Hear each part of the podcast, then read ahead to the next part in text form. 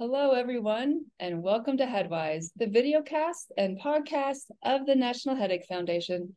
I'm Dr. Lindsay Weitzel. I am the founder of Migraine Nation, and I have a history of chronic and daily migraine that began at the age of four.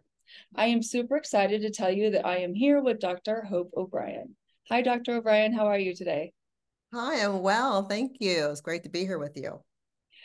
Dr. O'Brien is the CEO and medical director of the Headache Center of Hope in Cincinnati. She is also a board certified neurologist and a headache specialist and a board member of the National Headache Foundation. We have an awesome topic today. Can't wait to hear what she has to say. And I think everyone loves this topic. So, what we're going to talk about today is oral contraceptives in the setting of migraine because it's something that really affects women in the migraine community. So, we're going to talk about it, especially in the setting of menstrually related migraine and menstrual migraine. Many listeners are aware that taking oral contraceptives as a person with migraine, especially migraine with aura, comes with a published increased risk of ischemic stroke. But this can be troublesome for those of us looking for good contraceptive options, or worse, that may need oral contraceptives for medical reasons. So, we want to delve into this as much as we can. So, Dr. O'Brien, can you first talk to us about the risks of taking oral contraceptives for women with migraine? Sure. Thank you, Dr. Weitzel, again for having me on your program. Thank you for being here. We're excited to have you. I think it's important to start with some context here. We know mm -hmm. that migraine affects women three times more often than men. Mm-hmm. And of mm-hmm. course, women are using contraceptives for different reason. And as you mm-hmm. mentioned, oftentimes for menstrually related migraine. And so there's been studies that have shown increased risk of thrombotic events such as ischemic stroke in women with migraine. And there was a systematic review published in 2016 that showed the risk of women, particularly in those with migraine aura. Now, in general, what we see is that women with migraine has two times the risk of stroke compared to women without migraine, and that the risk is six times greater with the use of estrogen-containing contraceptives in women with aura, especially if they have risk factors, including hypertension, hyperlipidemia, and diabetes. Mm -hmm. Now, smoking increases the risk ninefold so it's important that if you have risk factors, you want to kind of consider starting an OCP. And then if you're smoking, know that that increases your risk significantly. Right. Now, more recently, there was a study published in 2020 that showed that patients with migraine without aura was associated with a higher risk of stroke in those who were taking contraceptive therapy. I think in general, I think it may be a, a topic of discussion for any woman who has mm-hmm. migraine to talk about the potential risk factors with uh, contraceptive medications. Okay.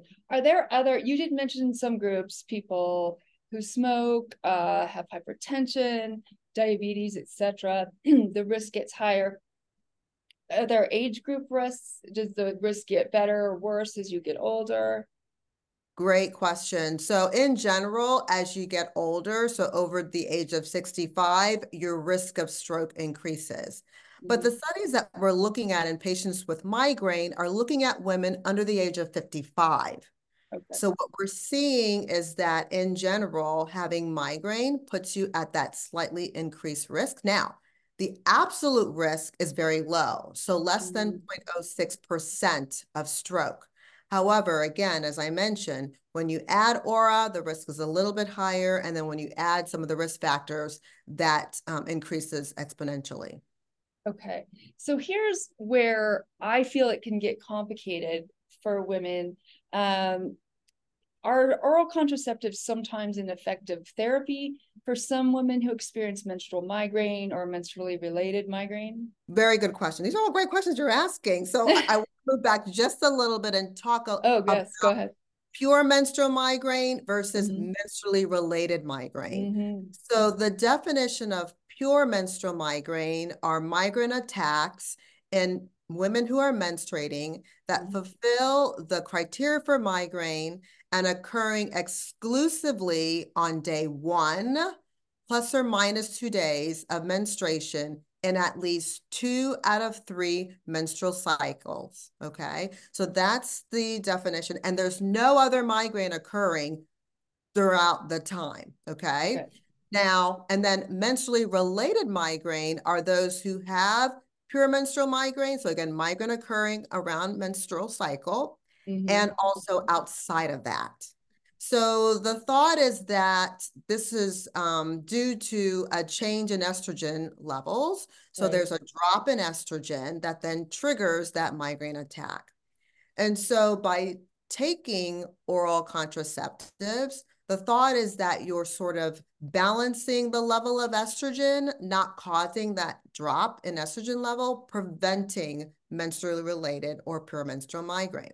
Mm-hmm. Now, I will say that in about a third of patients taking oral contraceptives, migraine may improve. Mm-hmm. But in a third of their of those patients, migraine doesn't change at all. Mm-hmm. And in a third of patients, it actually will worsen migraine. Mm-hmm. So the question is, what category are you going to be in? Mm-hmm. Now, truth be told, there's been no studies looking at the efficacy of um, oral contraceptives in patients with migraine. But again, patients who are on it may notice an improvement in their okay. symptoms.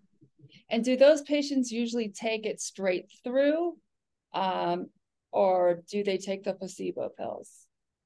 Great question. So there is an option to do either or. So for women who have pure menstrual migraine, so again, every time they have a, you know, a drop in estrogen and there's a change in progesterone and they have worsening of migraine, they may choose to not do the placebo week in order to mm-hmm. keep that level of estrogen high. Now, mm-hmm. there are women who would like to get a menstrual cycle or just from a biological standpoint, want to have those menstrual uh, periods. And so you can be on a low dose of estrogen in that placebo week and in order to sort of mimic the physiological level of estrogen. So there's mm-hmm. there's both options. You can either go continuous or take those um, you know, weekly placebo. Okay. So I think we started out with that question because it can get kind of difficult for women who might fall into that category. I think you said it was about a third of women who find this to be a helpful way to prevent their menstrually related migraine or perimenstrual migraine. Uh, yet they they feel like they have been told that they could be at increased risk of stroke by taking oral contraceptives. So it's like I decrease my migraine, but then because I have migraine, I could be at increased risk of stroke. So it's a conundrum that I do think that we should always vocalize and talk more about and, and research more um, because for some people, it's also a treatment for their migraine. So I find it very interesting. Absolutely. And I agree. And I'm, of course, um, as providers, we should in no way say, you know, absolutely not. But I think it's important right. that we at least talk about the risk. And again, in this population, yeah. the risk is low.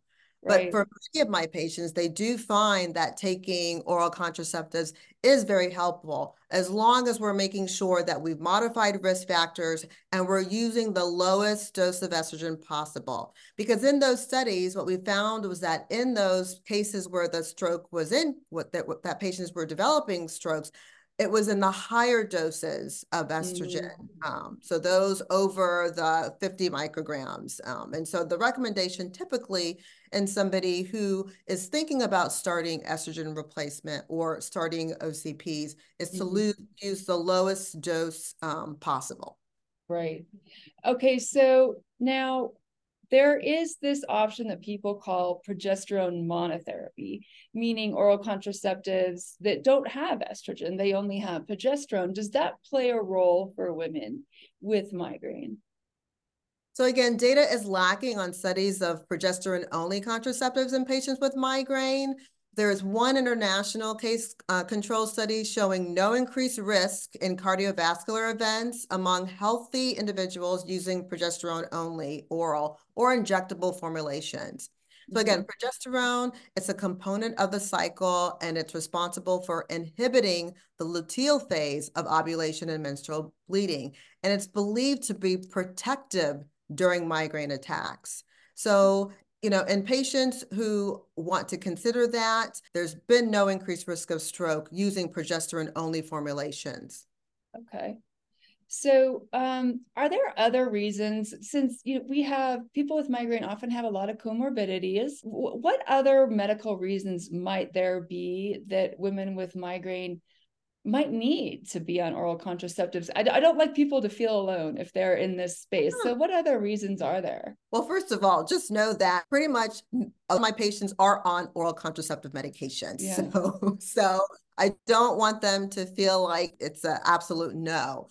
But mm-hmm. um, what we know is that patients are taking it are taking it either for acne, especially mm-hmm. a lot of my you know younger individuals, um, ovarian cysts. Um, mm-hmm. Patients may be taking or contraceptives for heavy menstrual bleeding or for menstrually related endometriosis.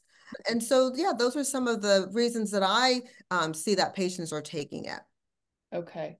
And do we have any idea if, because there are different formulations of estrogen over the years that have come out, do we have any idea if the type of estrogen in a pill or that you might be taking matters when it comes to migraine risk and stroke?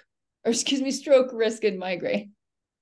Well, honestly, again, I don't think the data is out there, but what mm-hmm. we know is that very low doses of estrogen, so 10 to 20 micrograms of the ethinyl estradiol, have not been definitively associated with increased risk of stroke. So doses above the 30 is what has been studied and associated with those increased risk. And I think now there's going to be there's more alternative routes of estrogen that's being delivered. So you have the intravaginal formulations that can be prescribed at a lower dose, a lower stable dose of the um, ethinyl estradiol. There's also a new wave of contraceptives that are coming in that have more natural estrogens that mm-hmm. promise to lower those cardiovascular risk. But I think the I think the jury is still out there on that. Well, I'm glad we can address it though for some people looking into these options. Um, so, what advice, putting all this together, this is a lot of information. What advice might you have for women or teens to help them weigh this idea if they have migraine? Do you do you have like a uh, pocket paragraph you give to patients having to do with oral contraceptives if they if they have migraine? Sure. So first of all, I tell them as a neurologist and headache specialist, you don't want me prescribing your estrogen. So I leave it to my friendly, you know, gynecologist or the primary care doctor again to address that because again, they're they're probably using it for other reasons and not specifically for migraine. There are great options out there that are migraine specific that we can use that can address both pure menstrual migraine as well as menstrually related migraine that we can use that don't have those risks in, in terms of um, stroke. Um, if you are on an oral contraceptive medication, if a headache does develop while using it, then that may be an indication why to maybe avoid it.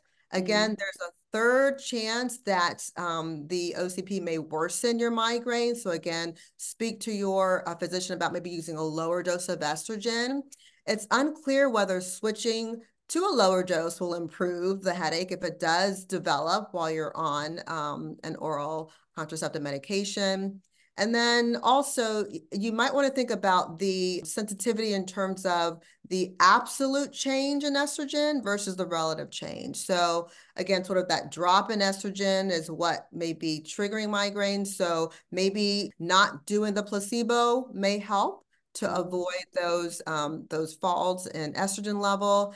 And then in terms of the long-term use of oral contraceptive medications, birth control pills for longer period of times um, may increase your risk of some certain cancers like cervical cancers. However, the risk tends to decline after stopping the use of birth control pills. And then in this area, you know, of course, we're talking about breast cancer risks and so forth. So the risk regarding breast cancer tends to be mixed. And so we're, we're not clear about that. Okay. Is there anything else that you would like to add to this topic before we close today? It is quite a topic. It feels like you could talk forever on it. Uh, but is there anything else you'd like to add before we close? I think the one thing I would like to add is especially in in teenagers and young girls who may be starting their menstrual cycle and there's concerned about, you know, the use of oral contraceptives and maybe that might be an option for them. I will tell you that in girls we've done a study and what we've seen is that the levels of estrogen and progesterone tends to vary. So mm. it doesn't really stable out until they're older.